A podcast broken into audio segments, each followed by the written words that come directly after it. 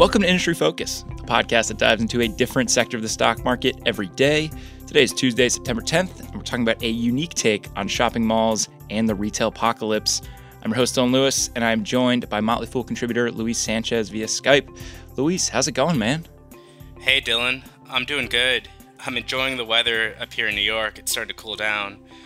And I think people who heard my podcast last week on Zillow probably heard that I'm still in this process of moving. So that's been occupying a lot of my free time. Unfortunately, unfortunately, it takes up way too much time for everybody. There's no easy way to do it. Yeah, yeah, especially especially in New York City, it's just a real nightmare sometimes. but you know, there's there's a light at the end of the tunnel, so we're getting there. And uh, what have you been up to vis-a-vis stocks? I know you're you're someone who is always watching the market, writing for us regularly. Um, you know, what, what's been on your mind lately?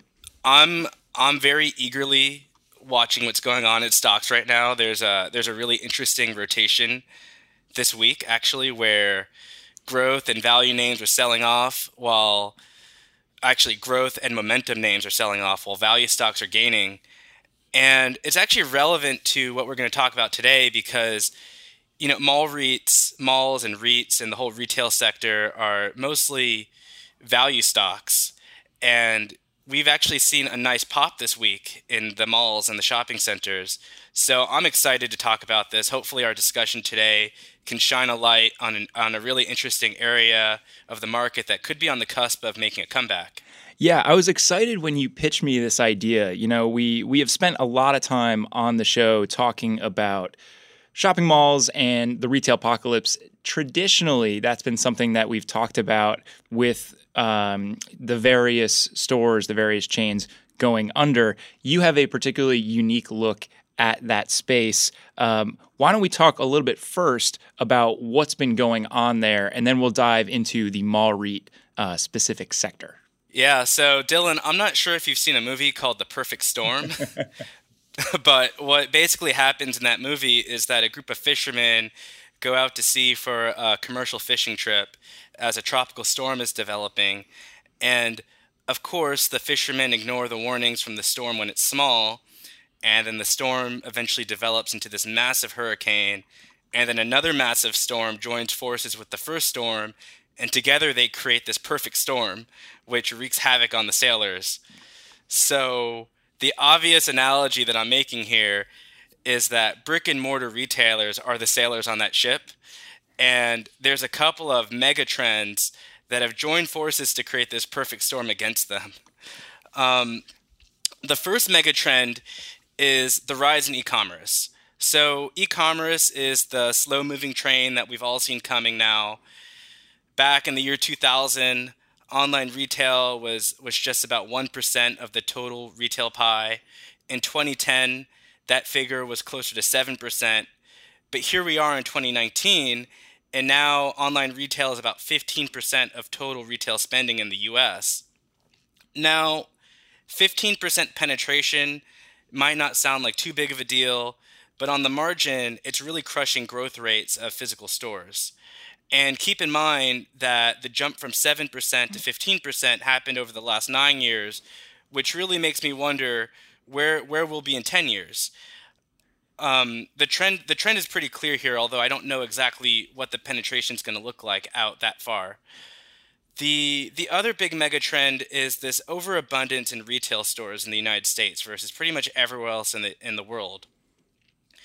If you add up all the retail square feet in the United States and divide it by the population, our retail store space per capita is the highest in the world, and it's the highest by a long shot. So the US has roughly 24 square feet of retail store space per person. Number two is Canada with about 17 square feet. Then there's Australia with about 11 square feet. But outside of those three, the rest of the developed world in Europe and Asia, they're at less than five square feet per capita, which is one fifth of ours. So I'm not exactly sure how this happened, but it seems like it's a pretty clear sign that the brick and mortar store footprint in America is is probably overdeveloped. And the last important piece of the puzzle here is that many of the retailers and malls have taken out a bunch of debt and were over levered going into this period of decline. So, what typically happens where companies have too much debt and they have these uh, over levered balance sheets during a period where they're seeing revenue and earnings decline is that the pain they're experiencing is maximized. And in this case, it's resulted in quite a few national retail brands going into bankruptcy. Yeah, one of the big issues that you'll see companies run into is okay, you have these very large interest payments that you have to maintain in order to stay in good standing with your creditors, but you don't have top line growth to point to, and you have all of these other expenses that are associated with your physical locations. And that starts to create that death spiral a little bit. Um, I, I, think that the idea of a retail apocalypse may be hyperbolic, but it's hard not to consider um, something pretty serious going on here when you look at all of the big name brands that have started to go that way.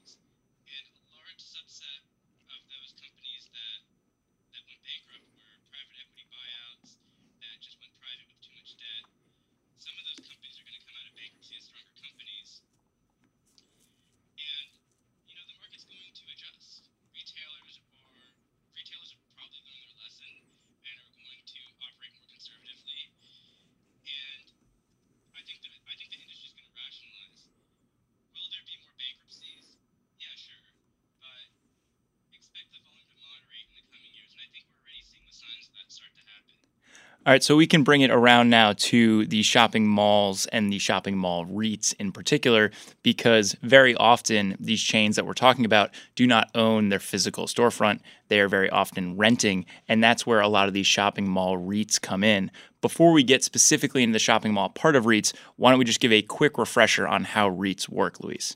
So, a REIT is a is a real estate investment trust, and REITs have uh, there's a there's a quirk in the in the U in the U.S. tax code where a REIT can pass along its earnings directly to shareholders, and that's important because there's this concept in U.S. tax law where something called double taxation, where profits are taxed at the corporate level and then they're taxed again at the shareholder level when shareholders receive dividends and, and sell their stock for a gain. But REITs if a company wants to qualify as a REIT, if it all it needs to do is own um, enough real estate to derive three quarters of its earnings from from real estate and pass along 90% of its income in dividends. So the byproduct of that is REITs pay really attractive dividends. And the dividend yields in the uh, shopping center industry are looking even more attractive today because their their stock prices have fallen. Um, going going more specifically towards what a shopping center mall does is the the business model of a shopping center is to to buy real estate, develop a mall, and then rent out stores to tenants, which are primarily retailers. Typically, what they do is they will sign multi-year leases with with their tenants that, that those can be as long as five to ten years or even longer in some cases and what the leases do is they provide a contractual guaranteed payment of rent with annual rent increases usually negotiated around 2%. On top of that, mall REITs will typically collect a small portion of sales and that ends up usually being a smaller portion of an overall revenue of overall revenue for a, a, mall. Most of their most of their earnings come from the rent they collect. So in theory, a shopping center actually should be a pretty good business. They have contractually guaranteed revenue for years out and with growth locked in, and they also have some pretty nice tax advantages. I'm reminded a little bit though of the Mike Tyson quote, everyone has a plan until they get punched in the face. You know, the the business that we're looking at with these uh, mall center REITs wonderful long-term contracts with predictable cash flows coming in assuming everything goes well we talked about the perfect storm coming for retail, though, and the fact that a lot of these renters may not be in a position to honor some of those long term contracts. Uh, so, obviously, there are some quirks and some downsides to this business model. Why don't we talk a little bit about some of the different renters that come into the mall REIT space and how they're classified? Yeah, so there's definitely a hierarchy when it comes to malls. And at a high level, it's kind of a rule of three there's class A malls, class B malls, class C malls, and then there's everything else. And then within those rigid groups, there's still a spectrum of quality. So, for example, there's class A malls, but there's also class A plus plus malls.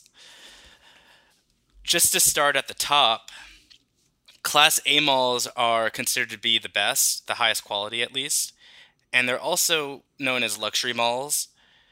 These malls are defined by having more upscale brands and locating in affluent neighborhoods. So, within a 5 or 10 mile radius of a Class A mall, you'll typically see an average household income approaching 90K or higher. And that affluence is directly reflected in really high sales per square foot at malls, at these luxury malls. To classify as a Class A mall, you typically need to have uh, sales per square foot of around 500 dollars or more. And malls that can achieve those really high sales productivity metrics are going to be able to charge higher rents to retailers. But the counter to that is they probably paid more to acquire and develop their malls because the real estate's more valuable. Some of the companies that that have a lot of exposure to Class A malls would include companies like Taubman Centers, Macerich, Brookfield Property REIT, and then to a lesser extent, Simon Property Group. I'd say Simon. I'd say that about Simon because it also has exposure to outlet malls, which are a bit of a different animal. So, so the the TLDR on the Class A malls, Luis, is this idea that you have luxury brands in there. They are at the most desirable locations. They have really supportive income demographics around them. You're looking at something that is truly just best in class. Right. They're going to have luxury brands. They're going to have really high sales per square foot. They're probably going to have nicer fixtures.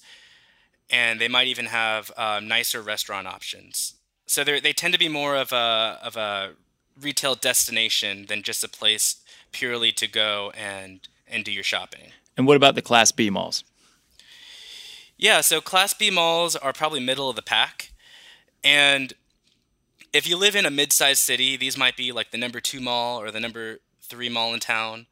If you live in, in a in a smaller city, they might just be the only mall in town, and they probably won't have a Louis Vuitton store or a Porsche gallery like a luxury mall, but they're going to have all the other typical trappings of a mall, including department stores like Macy's and retail stores like Foot Locker. A Class B mall will typically generate between $300 and $500 in sales per square foot, and uh, Pennsylvania REIT is, is a good example of a Class B mall operator. Listeners might be ready to expect our Class C and Class D discussion. We're going in alphabetical order here. I feel like the Sesame Street model. Uh, what's the deal with them? Class C mall, we really start getting into lower quality territory, and they're they're they're often lumped in with an even lower class called Class D, which, as as you could expect, is is even uh, less attractive.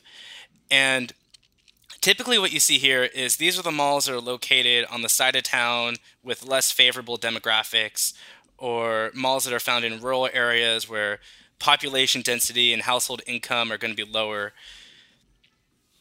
Um, class C malls will actually look a lot like a Class B mall in that they have a lot of the same tenants, but the difference is that they tend to be smaller or they'll just have a lot more vacancies. And what we're looking for in terms of sales per square foot is is in a range below three hundred dollars. Um, some some companies that are associated with managing lower lower class lower quality malls would be CBL and Associates, and uh, Washington Prime Group. And keep in mind, these companies have, have a broader portfolio. They they own Class A malls. They also own Class B malls, but they they also own a lot of Class C malls. And when you look at an average of where their portfolio sits, it's going to be in that Class C or lower Class B territory. So when when you look at what's going on um, with some of the shifts we're seeing in retail, um, who has been bitten by those changes? You know, is it is it something that's felt a little bit more on the luxury side, or is it something that is kind of further down with Class B, C, D? At the end of the day, a mall is really only going to be as healthy as, as its tenants, which are retailers, and the retailers are really going to be are only going to be as healthy as its shoppers. And what we've seen is that given that framework, the Class C malls and Class D malls have been hit the hardest because they've they just have they just have inferior demographics, which translates into less productive stores measured by sales per square foot. And you got to think about yourself as a retailer. If if you need to close stores to reduce your overhead, you're probably going to start with your least productive stores. But when stores start closing, this actually creates a negative feedback loop at those lower lower quality malls because once a mall starts getting some vacancies, less people start visiting the mall because there's less options. And once once there's less people at the mall and less people spending money, the malls become less productive, which causes even more stores to close. So you could you could see this playing out at some of those uh, Class C uh, mall stocks I mentioned, CBL and Associates and Washington Prime Group. They've seen their vacancy rates go up, and they've seen their sales por- their sales per retail square foot start to trend lower. And that's also reflected in their stocks um, getting hit a lot harder than the rest of the group. So it would stand to reason that a lot of the Class B malls are probably also struggling a little bit? Yeah, Class B malls are doing better, but they're not doing great. And the reason they're not doing great is because they basically share the same struggling tenants as the Class C malls. The upside to the Class B malls, though, is that they've had an easier time replacing the vacancies in the Class C mall. But the really big issue with both Class C and Class B malls has been department stores closing. We've all heard of stores like Sears and Bon-Ton going bankrupt, and other stores like Macy's and J.C. Penney closing stores.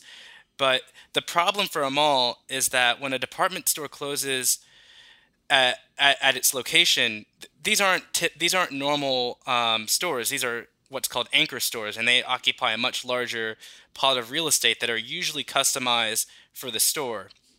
So, mall operators know that department stores aren't coming back anytime soon. There's just not really a lot of department stores opening stores right now. So, what they've had to do is just be a little bit more creative. They've had to redevelop those spaces into something else, maybe a movie theater or something for smaller stores. And that redevelopment costs money, obviously. Yeah, there, there's an upfront cost there. I am kind of a believer in the idea that bringing things that are not strictly retail to malls could lead to a little bit of a revival. You know, the stuff that we tend to see going into those spaces. You mentioned movie theaters, but I think gyms also kind of fall into that category. We see fitness centers there as well.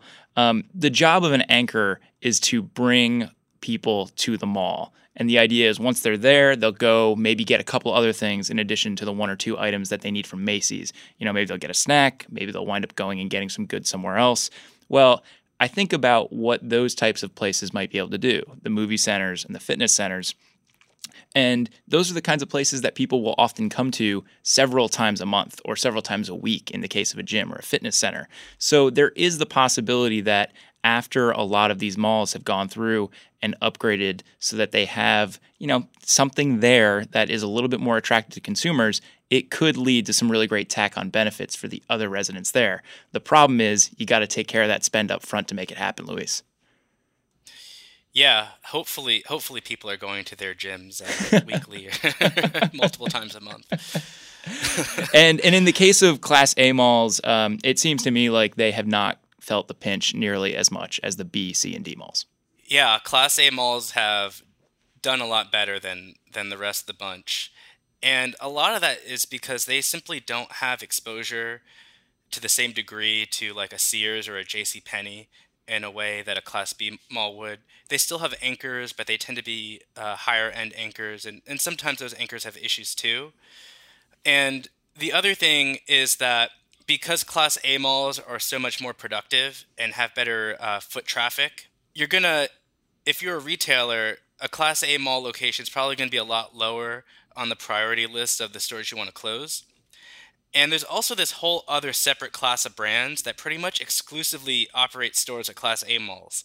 So, you know, obviously that's going to be your luxury brands like Louis Vuitton and Hermes that they wouldn't be caught dead in the Class C mall.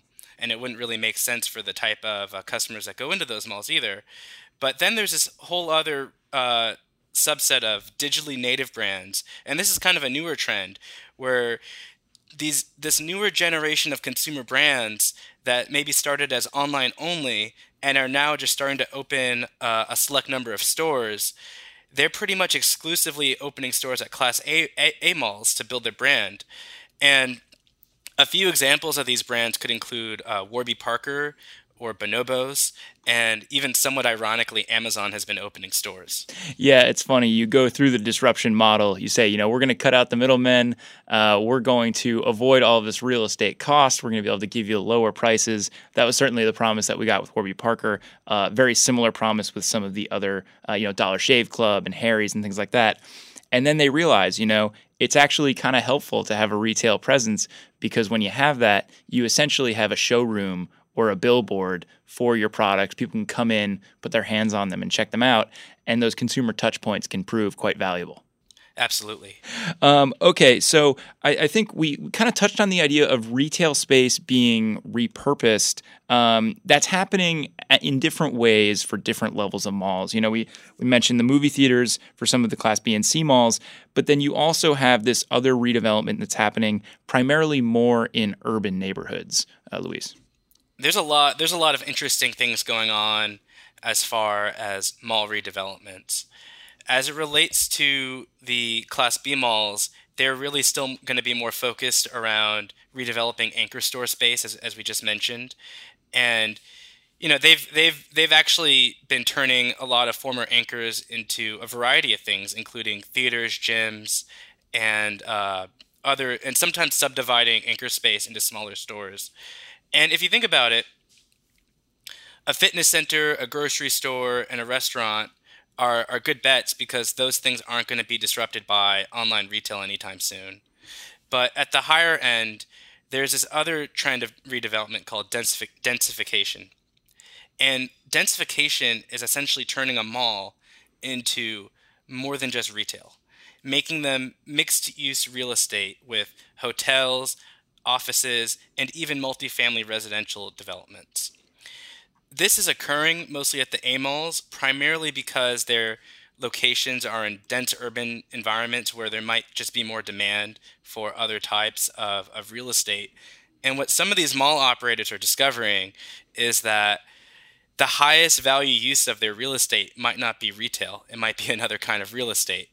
And some some examples that I've noticed from from uh, different densification projects would be Simon Property recently partnered with Marriott to build an eight-story hotel at its Sawgrass Mill Mall in Miami. Macerich has actually turned uh, a Los Angeles mall into a Google corporate campus, and they've retained a small portion of the mall to continue being uh, a retail store outlet. And Macerich has also been adding co-working spaces to a lot of its malls across the country it's still it's still pretty early days for for densification projects, so it's tough to really judge how much value is going to accrue to the mall operators. But at a high level, I think these are probably a good idea. So a mall operator can diversify their revenue. They could be more than just a retail operator. And as we know, retail hasn't been the most stable category lately. And then there's also this idea that putting an office or a residential development at a mall or right next to a mall is probably going to increase foot traffic at the mall. So it might actually improve the value of, of the retail space there. So there's kind of a virtuous cycle playing out, it seems there. I mean, I, I like the idea of these uh, real estate trusts, these real estate developers deciding to be a little bit more nimble and opportunistic when they see the way that the winds seem to be blowing with retail. I will say, if you are a shareholder of any of these companies and you see that uh, you don't have primarily retail tenants, you have um, either co working or more residential tenants coming in, then uh, the metrics you're going to be interested in seeing on those tenants are going to be a little different. And so just make sure that you keep that in mind. And, and I guess with that, um, Luis, kind of taking a look at everything we've talked about today, um, I, I'm generally someone who stays away from retail stocks. We're focusing on really mall REITs here. Is there anything that you see as particularly in, uh, interesting from an investing perspective? Just going back to that earlier point, not all these mall malls are created equal. And I think there's going to be some some winners here. There's also going to be losers. But the the bigger picture point is that the whole sector has significantly sold off in unison from the highs it achieved three or four years ago. Even the luxury large cap malls like Simon are, are trading significantly off. And considering that, it's probably a good time to be a buyer because there's all these negative headlines and you know a lot of people are just staying away from the entire group. So if you believe in that whole idea of being greedy when others are fearful this is like a good example of that. However i would probably still stay away from the lower quality class c and d malls and probably also the class b malls. If you look at the cbl and associates or the washington prime stocks you, you'll see these eye-popping 20% plus dividend yields but I wouldn't trust those super high dividends. Those companies are still struggling. They're probably going to cut their dividends. They might not even be around in five years in, in the same way that we know them now. Where I'm really interested and where I'm looking is really at that luxury mall operator segment. And those stocks have sold off quite a bit too. And they're showing dividend yields as high as 7 to 9%. So, still pretty attractive from a dividend perspective. I I strongly believe that all the all the luxury players are are probably going to survive this retail apocalypse, and they might actually come out the other end a bit stronger, because if you think about if you think about weaker malls closing, you know there's less retail space to go around, which you know supply and demand they might have more pricing power for for against their tenants. The reality really is that luxury malls have held up really well. They've continued to maintain high occupancy. They've actually continued to raise their tenant rents through this whole period. And most of these guys have continued to raise their dividends as well and have pretty decent balance sheets. But really important is just the idea that their real estate is really valuable, even if they convert parts of their malls into other things like offices or hotels. The way the way I, I think about it is that these uh, luxury mall operators have a lot of optionality to what they can do with their real estate. So the stocks that I'm really focused on that meet this description would be Simon Property Group, Macerich, Taubman Centers, and Brookfield Property REIT. That sounds like a solid watch list for people that are interested in the space. And, and I think it's worth bolding and underlining uh, the thought here that high dividend yields are not necessarily here to stay. You know, whether you're talking about a REIT, talking about an MLP, or you're talking about just your standard stock, you know, a yield may look good, but that's a backwards looking metric. You know, that's based on what they've been paying over the last 12 months and the current share price is not necessarily indicative of what they're going to be paying going forward. The best way to get a sense of that is to understand the cash flows that are coming into the business and their ability to sustain that dividend. So always, always, always make sure that you are paying attention to that. Um, Luis, it sounds like the wrap up here is if you are interested in the mall REITs, stick to the quality names in this beat up sector. They're going to be the most resilient. They're the ones with the most valuable real estate. Um, is there anything else that you're interested in adding before we wrap up today's show? Something that I've been thinking about is just within this whole retail sector, you know, you have the retailers on one side and then you have the malls on the other side. And I think the retailers tend to get the most attention because they just have really good brand names and, and you always hear about them. But, you know, the malls are actually a really great way to get exposure to this sector, but maybe to do it in a less risky way. Because if you think about it, investing in a mall, um, you're getting you're getting this really diversified exposure to dozens of different retailers that are paying rent to the mall. But you do have some protections in that you have that recurring revenue and you have that optionality of the real estate. But there's also that really nice tax loophole for dividends, which is which can be really lucrative to investors over time. Yeah, I think anyone that's held some high yield dividend stocks in a an account that wasn't tax advantaged knows the bite where not only is the company being taxed, you're being taxed. It's just rough all around. You know, to only go through one layer of taxation uh, is far favorable. Um, I think we'll wrap things up there, Luis. Thanks for hopping on today. Great. Thank you, Dylan. It's my pleasure. All right, listeners. Um, if you notice anything interesting happening at your local mall, if you see any cool concepts hopping in outside of the fitness and theater space, we'd love to hear about them. It's always cool to hear from people on the ground and what they're seeing out there. It's super relevant to what we're talking about on today's show. So you can shoot us an email over at industryfocus at fool.com or you can tweet us at mfindustryfocus with that info. Of course, you can catch us on YouTube as well for some more content. We have podcast videos over there. We have additional video content over there. And uh, you know, if you don't subscribe to the podcast already, you know, check us out over on Spotify or Apple Podcasts, wherever you get your podcast. Make sure you subscribe. As always, people on the program may own companies discussed on the show, and the Motley Fool may have formal recommendations for or against stocks mentioned. So don't buy or sell anything based solely on what you hear. Thanks to Austin Morgan for all his work behind the glass.